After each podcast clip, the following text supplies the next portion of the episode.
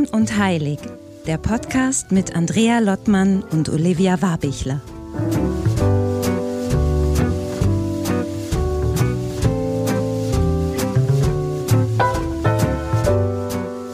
So, ja, herzlich willkommen hier heute. In einem neuen Setting darf ich dazu sagen. Also ich begrüße einmal Olivia in Wien. Das ist ja irgendwie altbekannt, dass wir die Kombination zwischen Husum und Wien haben. Und wir freuen uns heute in einer echten Premiere, dass wir einen Gast live dabei haben, nämlich den Patrick Nils. Hallo Patrick. Hallo, ich grüße euch. Hallo Patrick.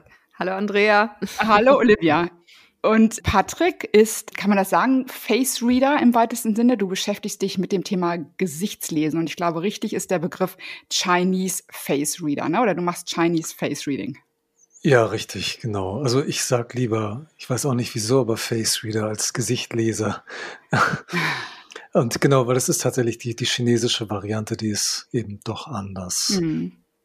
Und ich darf mal kurz vielleicht einordnen. Ich habe dich, Patrick, vor, ich habe eben mal versucht zurückzurechnen, aber bestimmt zehn Jahre ist es bestimmt her, das erste Mal kennengelernt, weil ich habe zunächst ein Abendseminar bei dir mitgemacht, weil ich das ganz spannend fand, anhand des Gesichts eben abzulesen, persönliche, also Merkmale, Emotionen, Potenziale, das fand ich spannend. Und habe ich mal ein Tagesseminar mit dir alleine gebucht.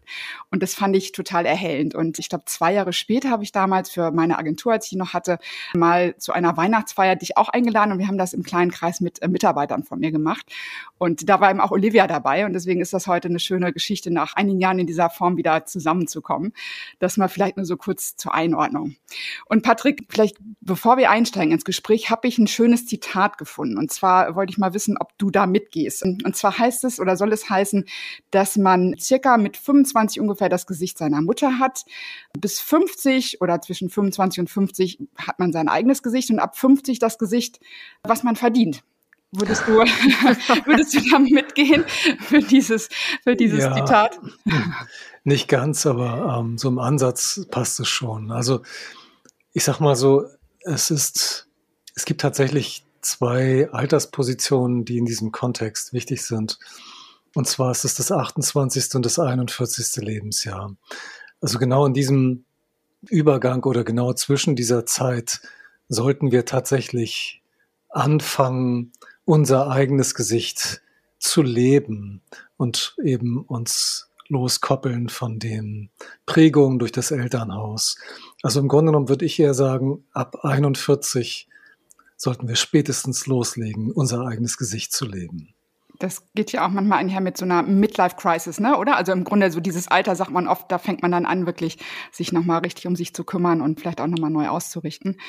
Von daher geht das vielleicht auch mit dieser Zahl so einher. Absolut. Es hat aber auch tatsächlich zu tun mit der Position, wo dieses Alter bei uns im Gesicht ist. Das heißt, das 28. Lebensjahr ist nämlich genau im dritten Auge. Und das 41. Lebensjahr ist genau darunter, das heißt an der Nasenwurzel. Und genau hier zwischen ist so ein, ein Spannungsfeld, was sehr viele Lebensthemen beinhaltet und daher uns früher oder später zu uns selbst führt. Mhm. Bevor ich dich jetzt bitte einmal dich nochmal vorzustellen und zu sagen, was kann man denn eigentlich mit Face Reading äh, ergründen oder was kannst du ablesen und wo kannst du eine Hilfe sein mit deiner Beratung, möchte ich noch mal kurz oder ja dich noch mal bitten, dich vorzustellen, weil du kommst ja eigentlich aus dem genau nicht gegensätzlichen Bereich, aber du hast dich mal um das Thema Fotoretusche gekümmert, ne? wenn ich das richtig in Erinnerung habe. Also du hast quasi mal die Pickel und die unschönen Merkmale in Bildern, die Fältchen retuschiert. Ja, richtig. Kommen also klassisch aus der Werbung und ja, war tatsächlich klassischer Retoucheur. Damals, heute ist es ja Mediengestalter und habe tatsächlich ja viele Gesichter bearbeitet und ja Falten tatsächlich entfernt und ja Menschen ja verändert in ihrem Aussehen, was mir nicht immer entsprochen hat, was ich tatsächlich oder was ich schon immer gefühlt habe, dass das nicht passend ist, jemanden so zu verändern, weil tatsächlich dadurch die, die Charakteristik einfach ganz stark verändert. Ja, das Wesen des Menschen wird verändert. Und das hatte mich schon immer gestört bei dem, was ich damals gemacht hatte. Mhm. Und was kann man jetzt, wenn du äh, versuchst, uns zu erklären, was kannst du lesen? Was macht, was kannst du ablesen beim Chinese Face Reading? Ja, was kann man alles lesen? Also tatsächlich sind das im Grunde genommen alle wichtigen Lebensthemen. Das heißt, also es geht tatsächlich erstmal um die Persönlichkeit, wer bin ich? Das heißt, ähm, wo sind natürlich meine Stärken und meine Schwächen? Man sollte meinen, dass das jeder Mensch ja wüsste. tatsächlich ist es weit davon entfernt, die Wirklichkeit. Ähm, das heißt, besonders die Schwächenanalyse ist tatsächlich ganz entscheidend, weil diese häufig bei uns Menschen eher eben ausgeblendet werden. Und in diese Ebenen möchte kaum einer hingucken. Dabei sind die, die Schwächenanalyse teilweise viel, viel wichtiger als die Stärkenanalyse. So dass es ein ganz wesentlicher Aspekt beim chinesischen Gesichtlesen. Das andere ist Beziehungslesen. Also das heißt, ja, wie ist die Qualität meiner Beziehungen im Leben? Das heißt also Beziehungen zu meinen Eltern, zu meinen Geschwistern, zu meinen Kindern und insbesondere natürlich auch zum Partner. Bedeutet, all diese Dinge stehen tatsächlich bei uns im Gesicht gelesen. Auch, dass wir möglicherweise immer wieder den gleichen Partner anziehen oder besser, was wir dagegen tun können, dass das eben nicht passiert. Ja. Das ist aber spannend. Ja, ja genau. ja, weil, weil klassischerweise tatsächlich viele immer ähnliche Typen anziehen und sich wundern, warum ist das schon wieder der gleiche Esel, ja? Und häufig einfach eine Projektion nach außen stattfindet, dass sozusagen der Partner dann schuld sei, dass die eigene Beziehung nicht funktioniert. So, das ist ein, ein riesiges Thema beim chinesischen Gesichtlesen. Genau, worum geht es noch? Also um Gesundheitsanalyse, da natürlich die, ähm, das Gesichtlesen eben auch ganz stark angebunden ist an die chinesische Medizin. Und was für mich am allerspannendsten ist, ist die, der, ich sag mal, der Seelenweg oder die Bestimmung im Gesicht zu lesen. Das heißt, was hat unsere Seele im Grunde genommen vor mit uns in unserem Leben? Jenseits unseres Egos. Ja, das können völlig andere Welten sein. Und das ist tatsächlich auch das, was ich hauptsächlich mache. Also die Bestimmung und den Seelenweg zu analysieren. Und wenn du sagst, weil du immer von Chinese oder, oder dem chinesischen Gesichterlesen sprichst oder Face Reading, was gibt es für Alternativen noch? Gut, es, gibt klassisch in vielen Kulturen, auch in der deutschen Geschichte, einfach verschiedene Formen des Gesichtlesens.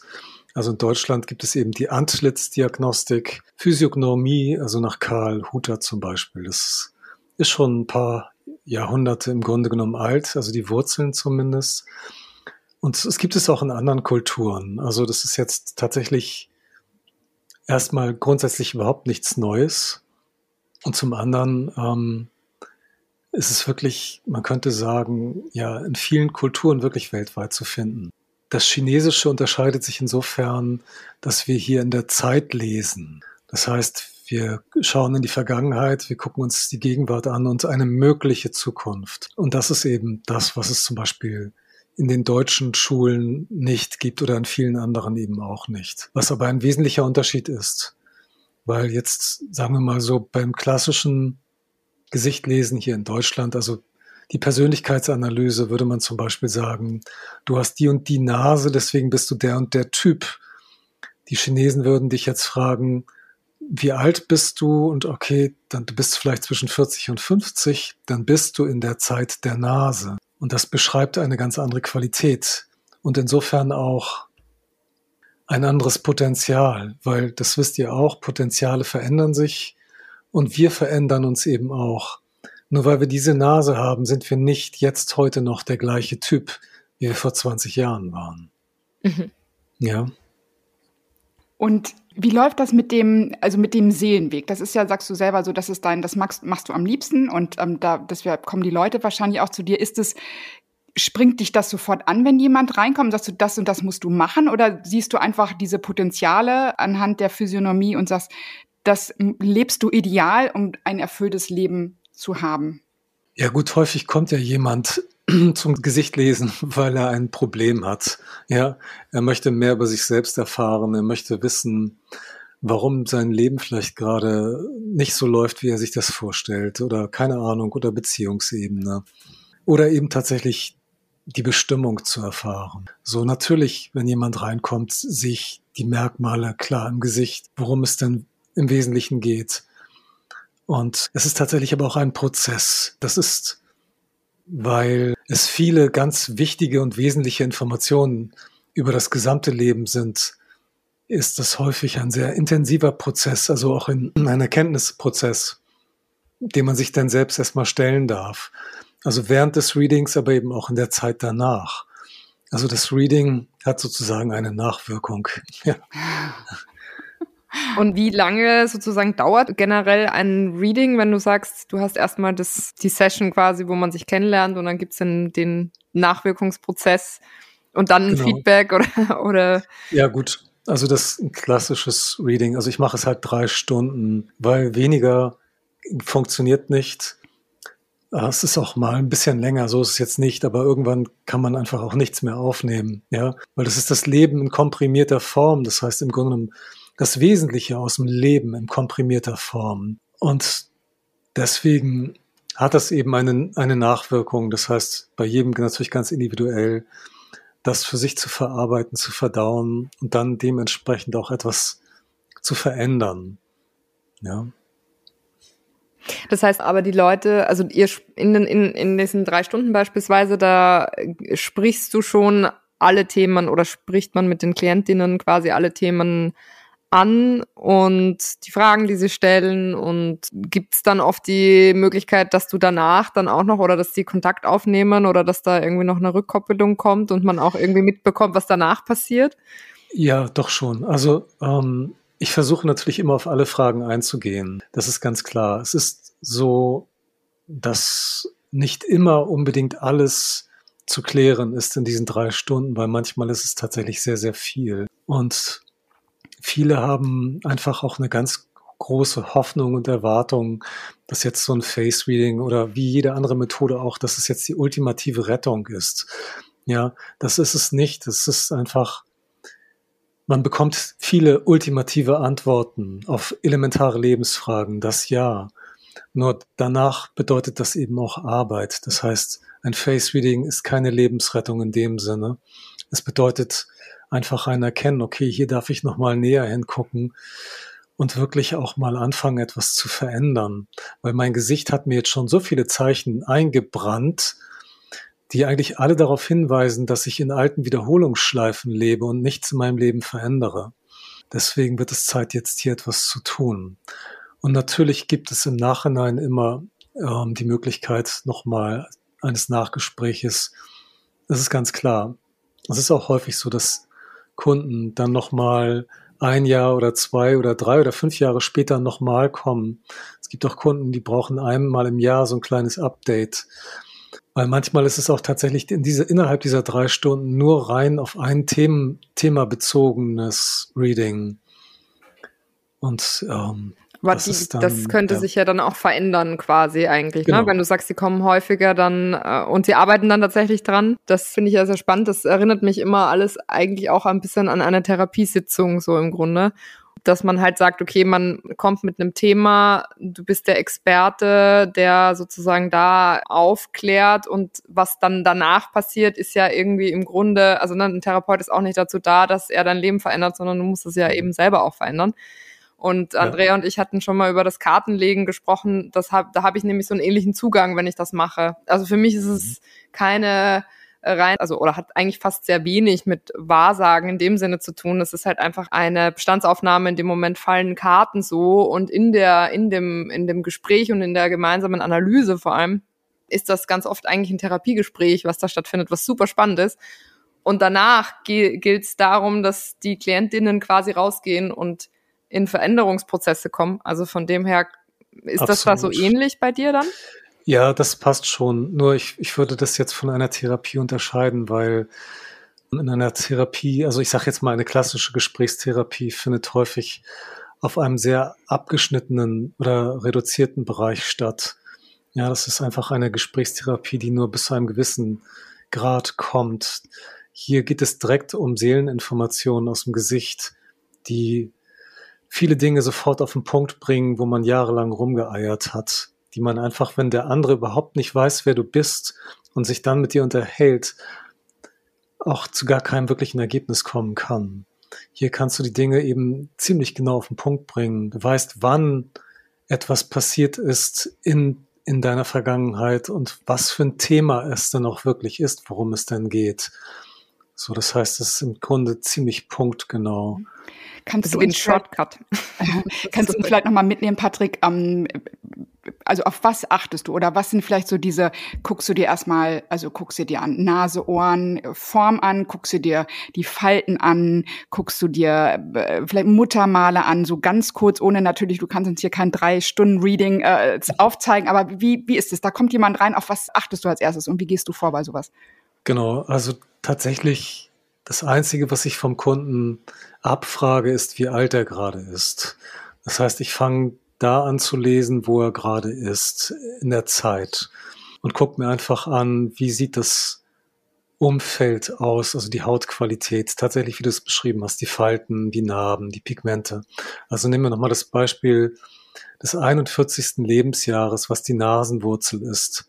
Ja, da sehen wir zum Beispiel bei vielen Menschen Linien, Falten, so, so Querlinien auf der Nasenwurzel. So, das heißt, dann weiß ich im Grunde genommen gleich, wenn derjenige dann eben auch in dem Jahr gerade ist, was jetzt aktuell ansteht, welche Prozesse anstehen und wie sich das Ganze dann auch anfühlt und was er dann tun kann oder was die Aufgabe darin ist, darin zu wachsen. Mhm. Das heißt, das 41. Lebensjahr ist tatsächlich, du hast es vorhin auch schon ein bisschen gesagt, Andrea, im Grunde genommen auch schon so etwas wie eine erste mögliche Lebenskrise. Ja, die andere kommt ja dann mit Ende 40, Anfang 50. Das ist Manche dann, haben sie aber auch früher, ne? Also es gibt auch. Ja, genau. Das ist genau häufig. Genau, häufig ist es so zwischen 40 und 50. Das liegt daran, weil es die Zeit der Nase ist. Die Nase ist genau im Mittelpunkt des Gesichtes. Und da konzentrieren sich, es bündeln sich viele Lebensthemen eben auf diesen schmalen Bereich der Nase. Und das, die Nase hat eben so eine Aufwärtsrichtung. Das heißt, die Chinesen nennen sie auch einen Berg. Daher ist diese Zeit eine Bergwanderung, die eben verbunden ist eben auch mit Anstrengungen. Und das ist für viele die Krise, weil im Grunde geht es hier in dieser Zeit, sagen wir mal aus der höheren Perspektive, vom, also der Prozess vom Ego zum Selbst.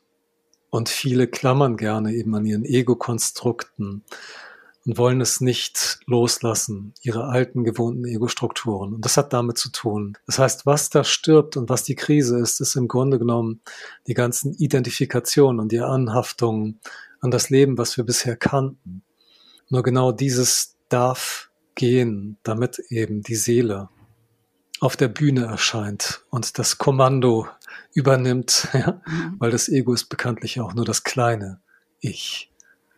Und mit der Nase spannend, mir ist aus unserem Tagesseminar damals auch hängen geblieben, dass die Nase, du sagst jetzt äh, Ego loslassen, aber dann steht zeitgleich auch wieder die Nase, hast du eben auch gesagt, auch für Durchsetzungskraft, ne? Irgendwie oder für, habe ich das, also vielleicht habe ich das nicht mehr richtig in Erinnerung, aber dass man so große Nasen ähm, haben auch eine gewisse, haben eine Bedeutung, ne? Ich glaube, es gibt sowas wie eine Pioniernase, die besonders eine, eine Form hat oder mhm. ähm, manchmal hat es auch mit Geld zu tun, habe ich auch mal gelernt oder ist mir richtig. noch so in Erinnerung, ist jetzt natürlich noch oberflächliches Wissen, was ich hier so reingebe, aber ja. fand ich spannend spannend, weil du sagst, auf der einen Seite mhm. ist der Weg der Nase, der das Ego loszulassen, auf der anderen Seite sagt die Nase dann für mich auch wieder was darüber aus oder über ähm, das Thema ja. Durchsetzungskraft etc. Genau, also das ist jetzt das, was, wie du das beschreibst, ist die klassische Charakteranalyse. Das heißt, auch jetzt völlig unabhängig, ja, nicht ganz, aber zum Teil unabhängig auch von der Zeit. Das heißt, du hast dann so und so eine Nase und dann kann man eben sagen, okay, wenn du jetzt eine ganz große Nase hast, stehst du auch mehr eben auf deine Unabhängigkeit. Ja, man kann ein Stück weit sagen, Durchsetzungskraft ist da dann auch drin, obwohl das eher dann noch die Nasenflügel beschreibt, gerade wenn sie besonders kräftig ausgeprägt sind und so ein bisschen nach hinten oben schräg gewinkelt sind. Dann ist die Durchsetzungskraft und die Disziplin einfach auch größer. Das heißt, genau auf dieser Ebene liest man dann eben charakterliche Eigenschaften.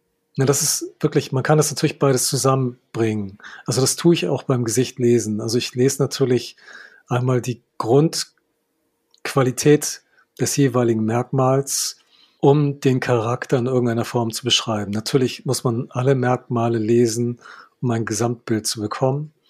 Und das nächste sind dann eben die Merkmale, die das Bild sozusagen stören, wie eben Falten, Narben und Pigmente. Und das sind dann die Bereiche, wo es anfängt, wirklich interessant zu werden. weil das die Bereiche in unserem Leben sind, die eben für uns anstrengend sind oder keinen Spaß bringen, wo wir nicht hingucken wollen, wo unsere blinden Flecke sind, wo wir das auch nicht hören wollen, wenn darüber jemand redet und so weiter. Ja. Und ich kann mich erinnern, ich glaube, Olivia, weißt du es auch noch, als äh, an diesem Abend hieß es eben das Falten. Ich glaube, ich kann erinnern, dass du das gesagt hast. Falten können aber auch wieder, also man kann sie rückgängig machen, ne, wenn man dran arbeitet. Also wenn wir jetzt mal sagen, so man vielleicht nicht mehr ganz, aber dass eine Falte eine gewisse Aussage hat. Und ich habe weiß nicht, irgendwo gibt es so also eine Art von Erschöpfungsfalten auch, oder? Mhm. Kann das sein? Am Kinn oder sowas habe genau, ich in Erinnerung, ne? dass Leute kurz vorm Burnout sind und dass man das ja. eben auch, ähm, wenn man sich darum kümmert, eben optimieren kann, sozusagen. Oder ja, im Grunde genommen, ist ein Paradox, weil das Problem fängt schon damit an, in dem Moment, wenn wir die Falten loswerden möchten, dann haben wir im Grunde genommen schon nicht verstanden, worum es geht. Das ist aber ein, ich sag mal, ein systemisch programmierter Ansatz in uns Menschen, Dinge zu lösen, in die Heilung bringen zu wollen und auch den Alterungsprozess sozusagen zu stoppen oder zu ähm, rückgängig zu machen oder zu verlangsamen. Es ist tatsächlich systemisch ein Stück weit gesteuert und deswegen ein Paradox, weil der Aspekt, der das denn nämlich möchte in uns, ist unser Ego. Das heißt, unser Ego möchte, dass wir dann die Falten wieder loswerden. Und das ist der Widerspruch. In diesem Moment, wenn wir so aufgestellt sind, funktioniert es eben nicht. Die Dinge passieren dann, wenn wir genau auf die tieferen Erkenntnisebene gehen und erkennen, dass es gar nicht primär darum geht, die Dinge loszuwerden. Es geht wirklich darum, das dahinterliegende Thema zu erkennen und dieses in die Heilung zu bringen. Und dann, ja, als ein Nebeneffekt ist es gut möglich, dass eine Falte, eine Narbe und auch ein Pigment wieder völlig verschwindet. Das kann tatsächlich auch manchmal sehr, sehr schnell gehen. Und das hast du auch schon quasi bei Kundinnen wahrgenommen ja. und gesehen? Ja, ja, genau. Also tatsächlich sogar auch, dass Pigmente aus dem Gesicht fallen. Von jetzt auf gleich. Verrückt. Okay, das wow. genau, ja. Also im Grunde ist es so, die, die Falte annehmen, äh, das Thema dahinter erkennen, auflösen und dann hoffen, dass sie vielleicht auch weggeht. oder, ja, oder sie ja noch lieber haben eigentlich. Das genau, kann ja auch sein. Das, ne? das ist es, genau, mhm. genau darum geht's. Das heißt, und das ist das Drama und Dilemma bei uns Menschen. Wie gesagt, es geht nichts, also es geht häufig um das Thema Selbstliebe. Ja. Und es, Selbstliebe kann auch ein Konzept sein des Verstandes und des Egos, aber keine gefühlte Wirklichkeit, keine gelebte Wirklichkeit. In dem Moment, wenn wir irgendwas verändern wollen, eben wie Falten loswerden wollen, sind wir schon im Krieg gegen uns selbst. Ja, wir nehmen uns ja eben nicht so an, wie wir gerade sind.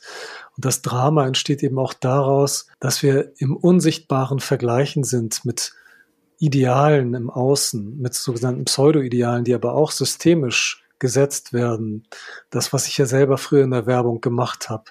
Das heißt, wir schauen in eine Scheinwelt hinein, die wird uns auch vorgezeigt, auf allen Ebenen, in den Medien, überall wird das uns vorgespielt. Und ein Großteil der Menschheit identifiziert sich unbewusst oder versucht sich unbewusst mit dieser Scheinwelt zu identifizieren und kommt dann nicht da raus, befindet sich sozusagen in Schleifen. Und die Unzufriedenheit wird eigentlich immer größer. Und die kann ja manchmal dazu führen, dass sich Leute dann eben halt Eingriffen unterziehen. Ne? Also dass man irgendwie an seiner Nase was korrigieren lässt, an den, an den Ohren, an den Augen, sich Botoxen lässt und sowas. Und das wird dann aber vermutlich im Umkehrschluss dann auch einen Einfluss wieder haben, oder? Oder ist es egal, ob ich ja. das an meinem Gesicht machen lasse? Nee, es ist überhaupt nicht egal. also also grundsätzlich, wenn jemand das machen möchte, jedem ist, jeder darf alles, ja. Ich bin kein Moralprediger oder ich sag nicht, lass die Finger davon. Wenn du Bock drauf hast, mach es. Ja, es ist dein Leben, es ist dein Weg. Das Ding ist, man darf es eben nicht unterschätzen, was dabei passiert. Weil wenn man sich Botox reindonnert, also ein Nervengift, ähm, lähmt man sich viele Bereiche im Gesicht mit eben aber nicht nur im Gesicht, es hat eine Innenwirkung. Wir lähmen uns gleichzeitig eben auch Aspekte unserer Seele. Und das ist nicht zu unterschätzen. Und das heißt, Menschen, die das machen, die das öfter machen, werden verändern ihre äh, Persönlichkeit. Und zwar langfristig ziemlich massiv. Sie werden schematischer, sie werden mentaler, sie sind immer mehr abgeschnitten von ihrer Seele. Ja, sie sind eher funktional, diese Menschen, die das tun. Und hast du da schon mal mit Menschen auch gearbeitet, die eventuell davor sich Eingriffen unterzogen haben? Und wie gehst du dann damit um? Oder merkst du da dann, dass das passiert ist? Und kannst du das schon, oder genau, wie läuft das dann? Ja, natürlich merke ich das dann, wenn jemand sich äh, operiert hat lassen. So, wie gesagt, dann ist es eben passiert. Dann muss man mit den Gegebenheiten arbeiten. Es ist halt die Frage, wie selbstreflektiert ist derjenige? Jetzt unabhängig davon, ob er das jetzt gemacht hat oder nicht. Und wie bereit ist dieser Mensch wirklich an seinem Bewusstsein zu arbeiten? Weil wenn er das dann wirklich ist, würde er in Zukunft die Finger davon lassen. Und hat das nicht eigentlich, also es ist ja eigentlich ganz interessant, wenn ich mir jetzt vorstelle, durch Botox habe ich mir äh, eine Narbe weg, äh, eine Narbe nicht, eine, eine Falte weggemacht. Ähm, ist das dann nicht auch etwas, was, also ja, das hat ja eine Bedeutung in sich wahrscheinlich, was ja fast schon wieder dann im Chinese Face Reading wahrscheinlich ein Teil davon sein kann, ne? Ja, genau. Also man macht sich eine Falte weg, vielleicht hier gerade hier so im, im Bereich des dritten Auges, diese Zornesfalten oder manchmal gibt es ja auch nur diese eine Linie, dieses Schwert. Olivia hat das, man sieht es nicht so richtig, aber ich habe mal versucht, so hobbymäßig bei ihr das Gesicht zu lesen und sie hat dieses Schwert, was... Äh genau, du, ah, alles klar, okay, interessant. aber genau. das ist der Vater, da müssen wir nachher nochmal drüber sprechen, das weiß ich noch, Patrick. ah, okay, das weißt du noch, super, ja, genau. Genau, das heißt, das hat dann erstmal, wenn man sich das wegspritzen lässt, einen häufig angenehmen Effekt, weil man entspannter ist danach und das Thema tatsächlich auch ein Stück weit gedeckelt und kaschiert ist. Nur es ist so, als würde man versuchen, vor seinem eigenen Karma davon zu laufen. Das funktioniert nicht. Du kannst nicht in ein anderes Land ziehen, weil du glaubst, da bist du sicher vor deinem Karma.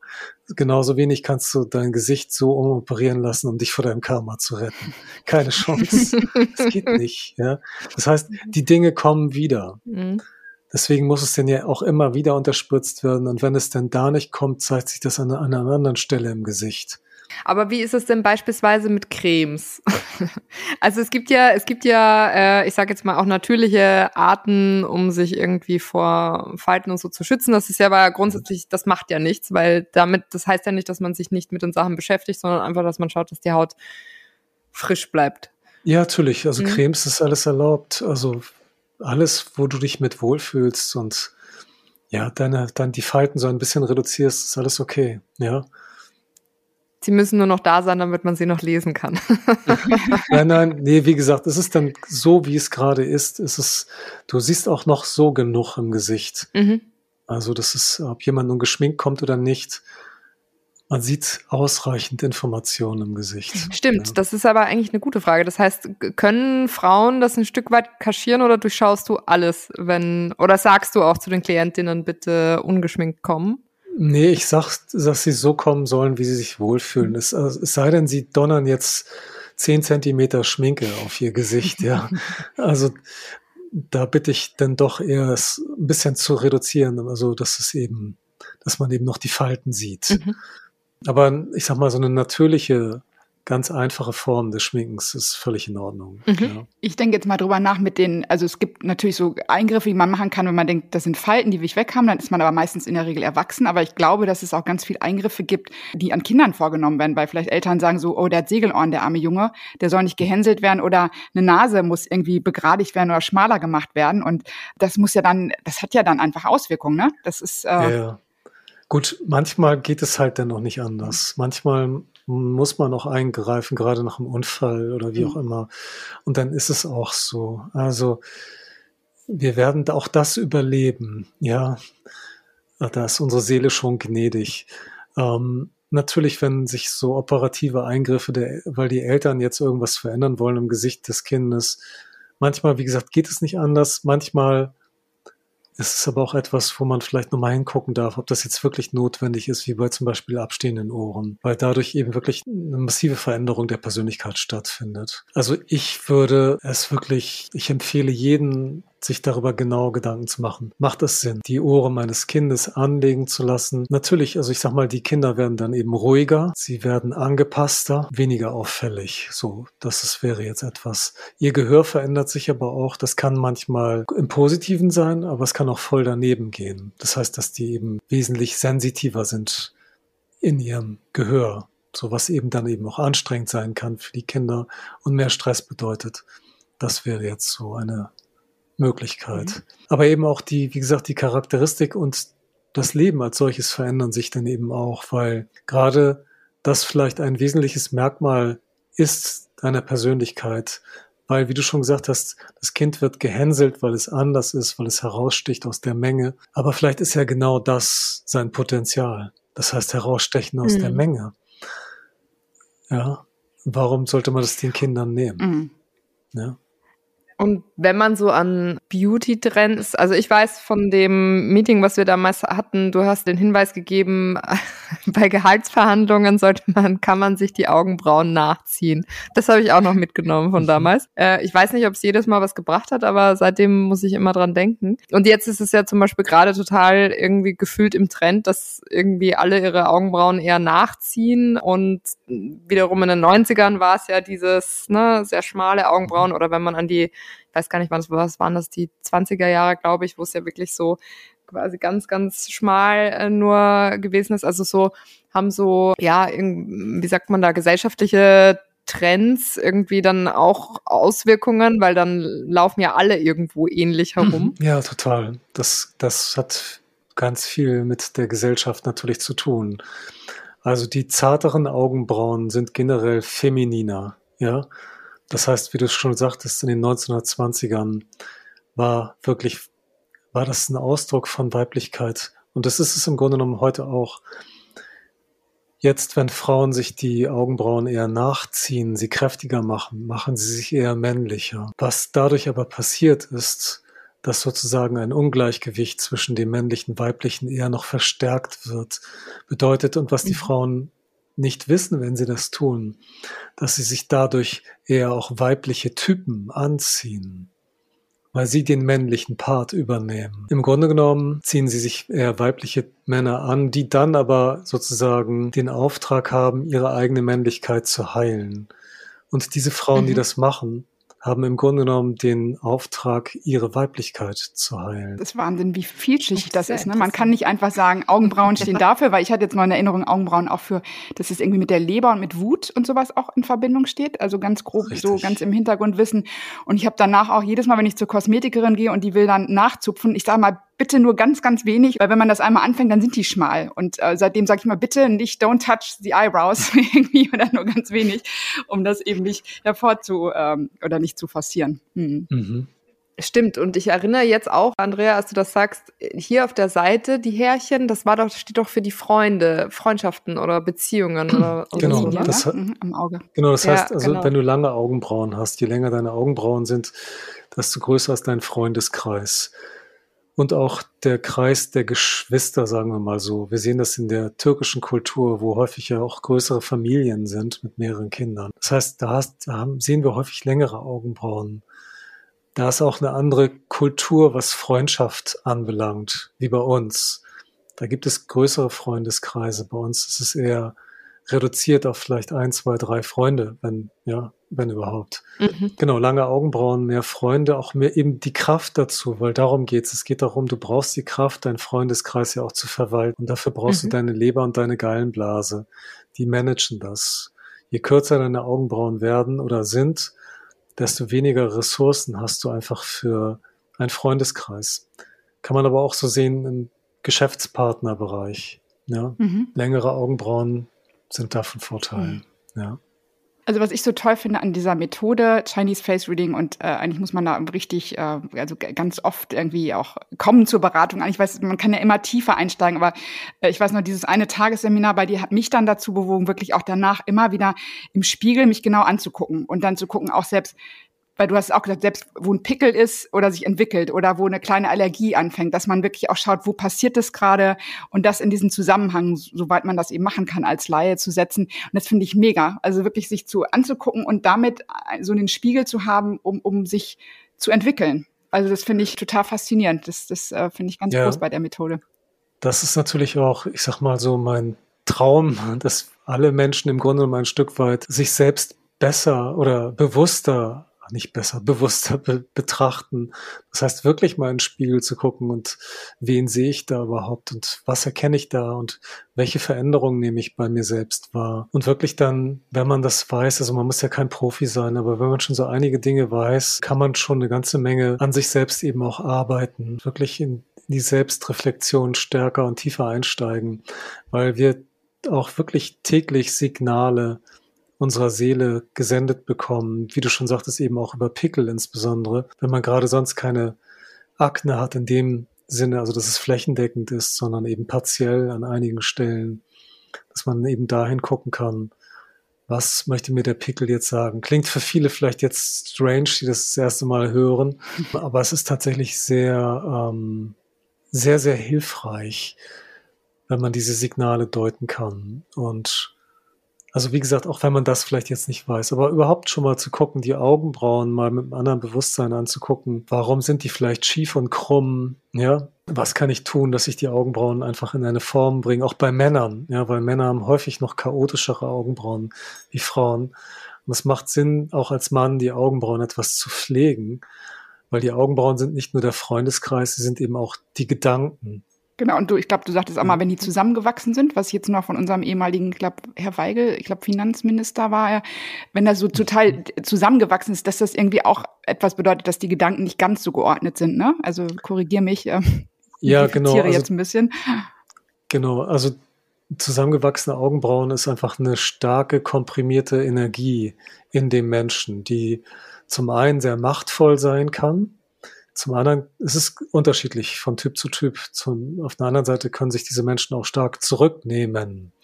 Ja, beides ist möglich. Bei Herrn Weigel, der hat natürlich jetzt insgesamt kräftige Augenbrauen.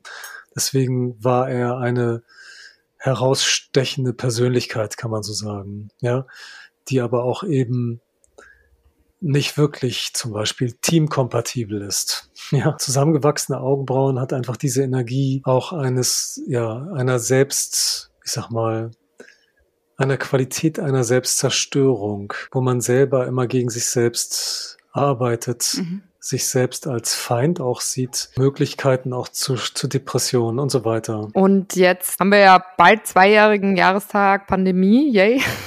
Oder haben wir schon, ich weiß es gar nicht mhm. mehr. Aber was mich auch noch interessieren würde, ist, äh, wie bist du denn in der Pandemie mit, äh, mit dem Face Reading umgegangen? Also ich nehme mal an, du hast es wahrscheinlich auch, hast du es auch online angeboten? Und also geht das grundsätzlich? Und wie sehr kann man da in die Tiefe gehen? Worauf muss man dann achten, wenn man bei dir online einen Kurs bucht? Ja, also klar, also man kann es live oder online machen, beides ist möglich. Also weil ich habe eben auch viele Kunden aus Österreich oder jetzt der Schweiz und deswegen unabhängig jetzt von der Pandemie war es auch vorher schon online möglich. Das Ding ist einfach, ich brauche vorab ein bisschen Fotomaterial. Das muss jetzt kein super Profi-Material sein, aber einfach ähm, mit vielleicht einer digitalen Kamera oder die modernen Handys kriegen das auch einigermaßen auf die Reihe. Da gibt es aber von mir immer vorab Beispielfotos, dass man einfach weiß, okay, so müssten die ungefähr aussehen und dann kann man damit arbeiten. So, das ist jetzt keine große Kunst, das ist einfach, die Fotos schickt man mir dann vorab und dann gucke ich einfach, ob die Qualität okay ist und dann schaue ich mir sie aber auch erst beim Reading selbst an. Das heißt, du studierst die Kundinnen nicht vorher, sondern du, du machst das nee, dann eins zu eins. Genau, weil das mache ich ja auch nicht, wenn jemand vorher, also so einfach zu mir kommt dann, genau, das ist, nee, das ist viel zu aufwendig, vorher da schon stundenlang mich mit zu mhm. beschäftigen. Ich müsste das ja dann auch berechnen, das macht keinen Sinn. Wie ist das denn, Patrick? Du bist ja jetzt Profi, seit vielen Jahren machst du das jetzt. Und wie gehst du denn im Alltag damit um? Also ähm, nutzt du das für dich selber auch? Sag mal, du gehst und kaufst ein Auto und guckst dann beim Autoverkäufer schon, ja, ich nehme doch lieber den mit den ehrlichen Augen oder mit der, weiß ich nicht, schmalen Nase oder irgendwie, äh, oder überhaupt, mhm. wenn du einkaufen gehst, kannst du das filtern oder auch abstellen, dass du nicht über über, mhm. überpowered wirst irgendwie von diesen Eindrücken? Wie ist das? Genau, also in der Regel ist es ausgeschaltet. Das heißt, ich lasse jeden in seinem Space. Ich habe gar keinen Bock, irgendwie jeden zu analysieren. Das macht gar keinen Sinn. Weil ich sehe sowieso in allen immer auch nur mich, ja. So, das heißt, wenn du, je länger du das machst, desto reflektierter bist du und du siehst in allen natürlich Spiegelungen und du siehst überall die gleichen Dramen. Das ist eigentlich das große Dilemma, dass wir Menschen im Grunde genommen alle die gleichen Dramen haben und uns da gegenseitig mit die Köpfe einschlagen, anstatt wirklich uns an die Hände zu reichen und mal gemeinsam einen Schritt auf uns gegenseitig zuzugehen. So, nein, ich benutze es manchmal schon in einigen Situationen, wenn es wirklich dann wichtig ist. So, manchmal habe ich auch den Auftrag, sozusagen als Dritter auf andere zu gucken, ohne dass die anderen das wissen. Zum Beispiel. Also wenn ich irgendwie, weiß ich nicht, für Bewerbungsgespräche zum Beispiel, für Firmen, dann schauen muss, ob der Bewerber in ein Unternehmen passt anhand von Fotos oder mhm. irgendwie so. Ja. Ach, das ist ja spannend. Ja. Das heißt, Unternehmen beauftragen dich genauso für den Bewerbungsprozess dann? Das ist eine Möglichkeit, genau. Das, genau, weil das erspart viel Drama. Ja, viel Drama und Gelaber. ja. Das bringt die Dinge einfach ziemlich schnell auf den Punkt. Und meinst du, dass UnternehmerInnen, die das machen, äh, grundsätzlich, also ich meine, die werden ja eine gewisse Offenheit für solche Themen haben, mhm. dass sie dich dann überhaupt beauftragen? Also worauf achten die generell oder was sind das für Menschen, die Gut, dich da... Gut, es gibt ja auch Unternehmer, die reflektiert sind. Es ist ja nicht so, dass... ja, das gibt es. es ist ja nicht so, dass jeder Mensch im Tiefschlaf ist hier auf diesem Planeten. Es gibt wirklich hm. helle und wache Köpfe. Und ich hatte tatsächlich einen Unternehmer, längere Zeit begleitet. Und ich habe ihm gesagt, wer in sein Unternehmen passt und wer nicht. Und er hat auch welche eingestellt, von dem ich gesagt habe, davon solltest du dir lieber die Finger lassen. Und dann kam er ein halbes Jahr später. und es ist genau das passiert, was ich ihm gesagt habe. Nur das hat ihn im Nachhinein einfach äh, Gerichtsverhandlungen, weiß ich nicht, wie viel Tausende von Euro gekostet, der ganze Scherz, weil er da nicht auf mich gehört hat. So, weil ich, ich nenne ein Beispiel, da war jemand, ich habe ihm gesagt, wenn du den einstellst, ja, du stellst ihn als eine Führungskraft ein, er wird aber versuchen, deine Position zu übernehmen. Er wird versuchen, dich vom Thron zu stoßen. Das wollte er nicht wahrhaben, aber genauso ist es dann passiert. Mhm. So. Und so macht jeder seine eigenen Erfahrungen, aber im Grunde genommen ist das Face Reading eben genau dafür da, um dieses, diese Kosten zu sparen, weil man spart sich wirklich viel Geld. Und das ist auch für beide von Vorteil, ja.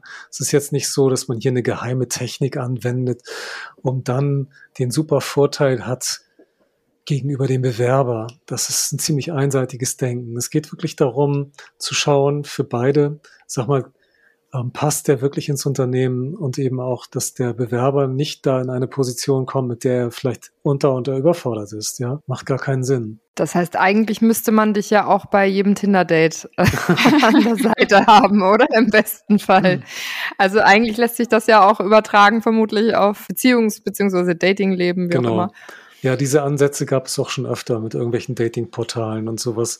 Es hat bisher nicht funktioniert. Es war alles nicht umsetzbar. Aber was cool ist, ich habe nämlich, kann mich erinnern, ich habe mal einen Gutschein äh, von dir verschenkt für Freunde, die geheiratet haben. Und da hast du dieses Reading gemacht. Und das ist, also finde ich, ist, ist eine super Geschichte. Vielleicht ist es auch schon zu spät, wenn sie geheiratet haben. Man könnte vielleicht im Vorfeld sowas irgendwie machen, aber äh, es gibt so viele Anlässe, wo man es einfach, wo man es einfach toll nutzen kann. Ne? Das Absolut, ist, ja. super.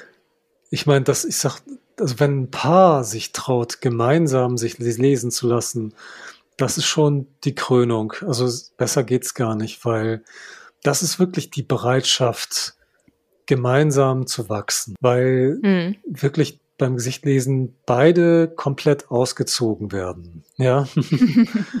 Aber sie wollen es ja dann auch. Und das ist dann auch gut so. Und das ist sehr, sehr heilsam, weil man weiß ganz genau, wo sind die Dramen, wo sind die, die Punkte, wo ich bei mir und beim Gegenüber darauf achten darf, damit wir einfach wie gesagt, uns gemeinsam auch entwickeln können und nicht aus unserer Unreflektiertheit heraus oder aus unseren ungeheilten kindlichen Wunden und emotionalen Reaktionsmustern die Ehe dann gleich wieder versauen. Ja, mhm. weil das mhm. ist ja mhm. das Drama bei uns Menschen, dass wir Menschen wirklich häufig immer die gleichen Reaktionsmuster leben und tatsächlich ich sage auch immer, es gibt so gut wie keinen Menschen, der älter als neun Jahre alt ist auf diesem Planeten.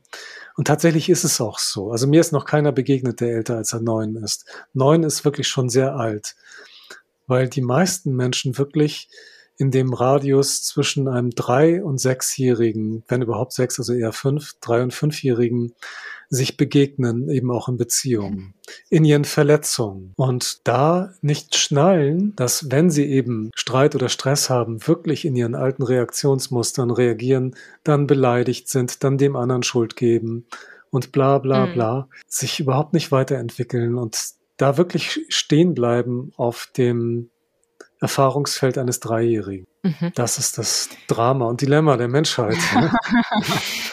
ja. eins davon. Ja, eins davon ja. Bist du denn, Patrick, eigentlich auch angesprochen, jetzt äh, gerade weil das ganze Thema äh, mit dem Ukraine-Konflikt und diese Auseinandersetzung Russland-Ukraine, kommen auch mhm. Medien auf dich zu oder Leute, die sagen, kannst du uns da mal Aufschluss geben? Guck dir mal einen Herrn Putin an, guck dir irgendwelche Politiker an, machst du sowas oder wirst du um sowas gebeten oder gefragt? Ich analysiere keine Prominenten. Also nicht, ja doch, ich mache es schon, aber es ist die Frage, wer der Auftraggeber mhm. ist. Ich mache es, aber nur für Auftraggeber, auf die ich eben auch Lust habe. Mhm. Klingt jetzt ein bisschen komisch. Es ist nur so, dass wir in einer Welt leben, in der nicht so ist, wie es scheint. Wirklich, euer Name Schein und Heilig passt wirklich sehr, sehr gut. Und die meisten sind verblendet von dem, was die Medien uns verkaufen. Mhm. Es ist eine große Verblendungsmaschinerie. Und es ist eine ganz starke Polarisierung in Schwarz und Weiß. Und keiner sieht die Graustufen. Und das will auch gar keiner sehen, weil es wäre ja viel zu komplex. So, und so leben wir in einer Welt der absoluten Verblendung. Es ist tatsächlich so. Es ist gerade der Höhepunkt der Entwicklung der Spezies Mensch in ihrer Verblendung und die ganzen, ich nenne sie mal Politikdarsteller, sind Teil einer Verblendung, die im Grunde aber überhaupt nichts mit der Wirklichkeit dahinter zu tun haben. Es ist wie beim Gesichtlesen. Man kann auf einer Oberfläche bleiben und ich kann ein paar nette Worte sagen, was dein Gesicht über dich verrät und ich kann es dabei belassen. Oder ich trete dir in den Arsch und sag dir, worum es wirklich geht in deinem Leben dann ist es aber auch nicht unbedingt sehr angenehm. Aber darum, ein Face Reading bedeutet nicht, ich, das ist kein, ich sag mal, ähm, ich sag dir, was für ein toller Typ du bist. Keine so, Wellness-Anwendung, ne? Ja, mhm. genau, so, sondern wirklich, ähm, wir schauen dahin, wo du vielleicht noch nicht hingeguckt hast. Mhm. Und das ist genau, das können wir übertragen auf alles, was wir im Außen sehen. Und das, was wir sehen da draußen in dieser ganzen Show, ist ein Prozent von dem, wie es wirklich ist. Und darüber bilden sich Menschen eine Meinung, wenn überhaupt es ein Prozent ist. Wir alle, keiner von uns, inklusive mir selbst, kann sich in irgendeiner Form eine Meinung darüber bilden, weil genau die Meinung ist es, die uns niemals älter als sieben Jahre alt werden lässt. Eine Meinung ist ein Gefängnis im Ego von einem gespaltenen Bewusstsein, was überhaupt gar nicht in der Lage ist, größere, komplexe Zusammenhänge zu erkennen und immer in einer Meinung kleben bleibt. So, das Mein ist, versteht ihr, das Mein darin mm. ist eine Polarisierung des Egos mm. und eine Positionierung, die einen Standpunkt bildet, der dann Argumente braucht. Argumente braucht unser Verstand, unsere Logik und der Intellekt. Was all diesen drei fehlt, ist Intelligenz. Und das ist das, was wir am aller ja schmerzhaft vermissen auf diesem Planeten, gerade in den letzten zwei Jahren sichtbar, ist Intelligenz. Mhm. Und ohne Intelligenz keine Weisheit. Bedeutet, es ist wirklich keine Intelligenz vorhanden. Und die gesamte Spezies Mensch darf sich wirklich mal angucken, was gerade läuft. Weil ähm, auf, dieser, auf diesem Niveau der Begegnung untereinander ist es unterirdischer, wie es nicht sein könnte. Das ist ein Armutszeugnis für die gesamte Spezies Mensch, was gerade läuft. Und wenn man darin gefangen bleibt, in dieser Polarisierung, Manipulationsmaschinerie der Medien, ist man ein Gefangener, Verblendeter von Hypnosetechnologien. Ich habe selbst darin gearbeitet, ich weiß, wie das funktioniert. Wie solche Manipulationen stattfinden und ähm, wirklich sich zu reflektieren. Es fängt erstmal bei einem selbst ja an, wirklich den Mut zu haben, sich selbst zu begegnen. Dann kann ich anfangen, mein Gegenüber mal anzuschauen. Und dann geht es so weiter. Aber ich würde mir niemals eine Meinung bilden über irgendjemanden, der irgendwo in der Szene oder in der Politik, in den Medien im Rampenlicht steht, weil diese Wesenheiten eh meistens nur Instrumente mhm. sind. Ja. Und trotzdem mhm. kann auch da so eine Technik wie ähm, Chinese Face Reading eben helfen, wenn wir bombardiert werden mit News und mit äh, das ist ja irgendwie 24-7, kriegt man das ja um die Ohren gehauen oder um die Augen, dass man dann, mhm. finde ich, kann das Face Reading mal so, so, eine, so eine kleine etwas sein, an dem man mich, ähm, an dem man sich orientieren kann, wenn man das mal mitgekriegt hat, um sein Gegenüber, also zuallererst sich selber eben, aber auch sein mhm. Gegenüber einzuschätzen und nicht mitzukriegen, ja, was sagt er, sondern dieses mehr eben darin zu lesen. Ne? Deswegen finde ich das Absolut. auch da eine unheimlich hilfreiche Geschichte. Ja, natürlich, klar. Ja. Olivia, mach mal. So. ja, ne, eine letzte Frage habe ich noch, apropos, äh, weil du Hypno Hypnose und Manipulation gesagt hast. Nein, aber ähm, ich trage ja normalerweise immer gerne einen sehr äh, fuchsia-pinken Lippenstift. Das würde ich jetzt nochmal für mich zum Abschluss spannend finden. Äh, was kann man da sa sagen, äh, sagt das auch was aus, wenn man so etwas trägt? Frauen, Männer, wie auch immer? Ein pink, pinken Lippenstift. Okay, mhm. also ich weiß jetzt nicht, Fuchsia hast du das genannt? Was ist das? Genau, Fuchsia ist einfach die Farbe. Also, so. aber einfach generell. Also, wenn man gerne äh, grellen Lippenstift trägt, das ist ja jetzt die Lippenform und so weiter, mhm. wird dadurch ja nicht be beeinflusst. Aber da sind wir eher beim Thema Make-up ähm, und Kaschieren. Aber sagt das was ja. beim Face Reading aus, genau. wenn jemand Lippenstift trägt? Also, es ist einfach so der Unterschied, wenn du einen schwarzen Pullover oder eine schwarze Bluse anhast oder eine weiße Bluse. Genauso ist es im Gesicht auch alles, was du da veränderst in Form der Schminke, der Farben etc. Und wie, wie du es genau machst, hat einen massiven Einfluss auf dich, genauso wie das Brillenmodell auch. Ja, also mhm. genau. Das heißt also, Pink ist natürlich schon sehr, äh, ich sag mal, eher auffällig, sonst hättest du ja eine abgetöntere Variante benutzt. Mhm. Das heißt, du möchtest auf deinen Mundbereich aufmerksam machen, sonst wäre dem nicht so. Also jemand, der dunklere, abgetönteres Rot nimmt, möchte eben nicht so stark aufmerksam machen. Aber es ist einfach so, mhm. das, sagen wir, das klassische Rot zum Beispiel bei Frauen ist im Grunde genommen ein Zeichen der Unterstützung der Fruchtbarkeit. So, das heißt, hier möchte die Frau darauf hinweisen, dass sie, also sie möchte sich weiblicher geben und auch, ja, wenn sie vielleicht eben in dem Alter ist, wo sie auch noch Kinder bekommen kann, dass sie eben da eine Signalwirkung setzt, im Grunde, durch diese roten Lippen. Das Pink hat im Grunde genommen noch etwas ein bisschen anders. Es ist ein bisschen polarisierender. Ähm, häufig ist dann auf dieser Ebene auch eine Verletzung der Fruchtbarkeit oder der, der Weiblichkeit darin. Ja, also wirklich die Farbe ist exakt, also wichtig, genauso wie wenn jemand, es gibt ja auch diese eher bläulichen, also rot, mhm. blau. Das heißt, hier ist es auf der einen Seite öffne ich mich zwar, aber auf der anderen Seite möchte ich den Partner denn doch nicht zu nah an mich heranlassen. Sehr ja? interessant. Auch da lernen wir nichts ist so, mhm. wie es scheint. Ne? Man kann nicht sagen, rote Lippen sind rote Lippen nee. oder irgendwas. Es ist also, es, man muss echt nee. richtig ja. tief einsteigen. Mhm. Genau, also die Farbe, der Farbton, mhm. genau wie er ist, ist exakt wichtig. Mhm. Also wie gesagt, wenn du es pink machst, du möchtest sozusagen da bei dir auf etwas hinweisen, einmal in der Beziehung, auf der Beziehungsebene. Es geht um, natürlich Mund ist Kommunikation, es ist eben aber auch Weiblichkeit, es ist Fruchtbarkeit. So unter diesen drei Aspekten kann man das beleuchten. Ja. Ja, interessant. Ich habe, ich mische das nämlich sogar. Okay. Also das heißt, ich habe die Basis ist pink und dann kommt hier aber noch ein orangen, also Orangeton in die Mitte. das ist jetzt, das sprengt jetzt hier den Rahmen. komplex. Ja. Ich weiß nicht, ob wir uns hiermit jetzt einen Gefallen auch. tun, das zu analysieren. ich habe noch eine Abschluss, Abschlussfrage, Patrick. Hast du eine ja. Lieblingsfalte? Es gibt ja auch schöne Falten, äh, habe ich gelernt. Oder ist generell können Falten auch schön sein, aber so was auch wirklich, ja. wo man sagt, wo sich jetzt Frauen angucken können, sagen, oh, wie super, habe ich diese Falte. Ist, ja. Also erstmal grundsätzlich finde ich alle Falten schön, weil ich finde Menschen im Grunde schön. Also auch mit ganz vielen Falten. Meistens sowieso auch eh noch viel interessanter. Ja, weil hier sehen wir Menschen, die gelebt haben, die auch einiges erlebt haben. Die, da steht die Geschichte, die Lebensgeschichte im Gesicht. Deswegen, ich liebe Falten. So, ja. Eine Lieblingsfalte weiß ich jetzt nicht. Natürlich Falten, die wir alle lieben, sind ja die berühmten Pfirsichblütenlinien, die neben den Augen weglaufen. Wir lieben sie alle, weil sie eben attraktiv sind. Ich mag sie auch. Also ich nehme mich da nicht mhm. aus. Und ja, einige Menschen haben sie einfach stärker als andere.